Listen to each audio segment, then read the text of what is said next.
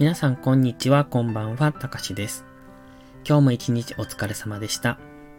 このチャンネルは私たかしが日々感じたことをつぶやいてます。もしよかったらごゆっくりしていってください。今日はうーんエジプトに行った時のお話をしようかなと思ってます。あの中身は大してないので、お暇な方だけ聞いていただければ結構です。もうじゅうねんぐらい前になるんですけど、ずっとエジプトに行きたくって、えっと、なんとか休みを取ってエジプトに行ってきました。で、確かようかかん行ってきたんですけど、その時の、行った時に印象的だったことを一つお話しします。いろいろ見学するところがあった中で、うん、なぜそこにフォーカスを当てたっていう今回の内容なんですが、えっと、お土産屋さん、お土産屋さんうんと、観光地での話ですね。エジプトでいろんな観光地を回って、その時に私たちは、えっと、ツアーに参加したんですよ。まあ、一人でツアーに参加したんですけど、で、まあみんなこう二人とか三人のペアで参加されてて、私は一人で参加して、えっと、その中で、バスで移動して、で、観光地に着く。で、えっと、そこで、うんと、バスが着くとね、その現地の子供たちが、お土産お土産っていうのかな、ポストカードかな、いちまい、えっと、じゅうまい綴りでいちドルかなんかで、売ってくるんですよ。で、本当にちっちゃい子供たちです。小学校低学年とか、おそらく幼稚園、その程度、そんなくらい小さな子供たちが一緒に、えっと、じゅうまいのプ、えー、ポストカードを見せて、これいちドルいちドルって言って、売りに来るんですね。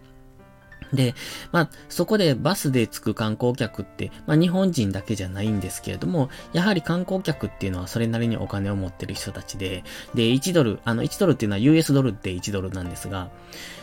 いちドルって知れてるじゃないですか。まあ、せいぜいひゃくえんぐらい。で、あの、記念品になるポストカードが、まあ、じゅうまい綴りぐらいで買えるんだなと思って、まあ、買う人もいたと思うんですよ。私はまあ、あまり興味なかったんで、全然買おうとも思わなかったんですけど、その時に、そこの現地の添乗員さんについてもらってたんですが、その方が言われた言葉、それが印象的でした。えっと、決して、あの子供たちからはお土産を買わないでくださいという一言でした。これはなぜか、まあ、多分、うん、私はね、その時、あの、すごいなって思ったんですよ。でも、これは皆さんわかる方も多いんかもしれないですが、あの、例えば、えっと、野生の鳥に餌をあげないでくださいとか、それと同じ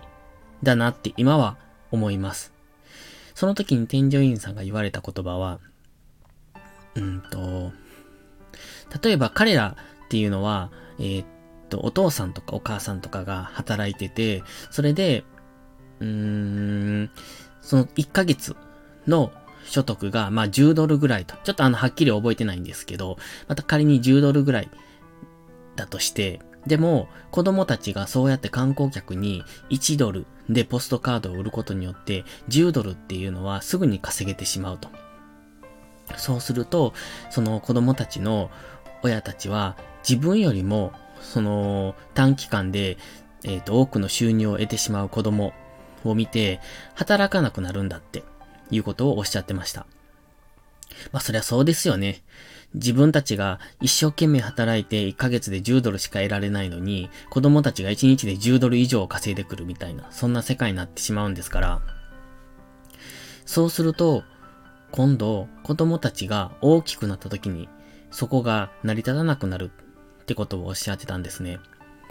そうですよね。私たちが子供から、そのポストカードを買うのは、その子供たちが小さくて可愛くて可哀想でって思う、ある意味情けの気持ちからそれを買ってしまう。まあ、本当に、えっと、プレゼント、あの、お土産として欲しい方もいらっしゃるでしょうけど、子供たちのそういう姿を見ると、やはり貧困だからかわいそうだからっていう情けをかけてしまうと思うんです。それで買ってしまう。それが逆に未来のその子たちを潰してしまうことになるんだって、いうことだったんですね。で、これを聞いた時にすごく衝撃的でした。あのー、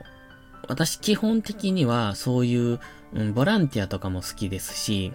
うんと困ってる人に愛の手をみたいな、そういうのも好きです。ただ、上っ面のしや優しさっていうのは嫌いなんで、えっと、ずっと自分が継続できるならいいけども、継続できない優しさはするべきじゃないと思ってます。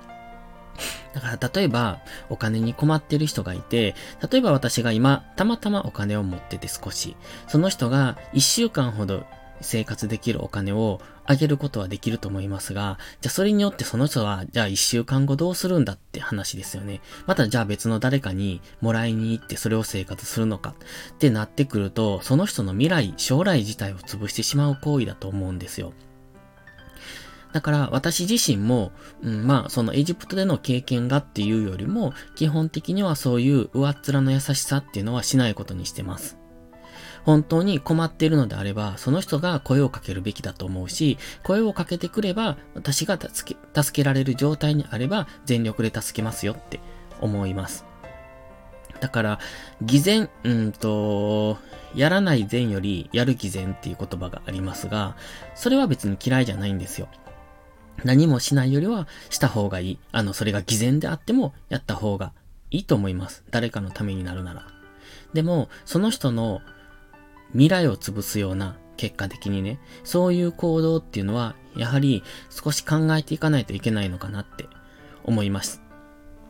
で、そのエジプトにいた時は、その発言を聞いて、あの、もともと自分の中でもあった考え方だったんですが、それを言葉で、えっと、改めて聞かされると、はって気づくものがあって、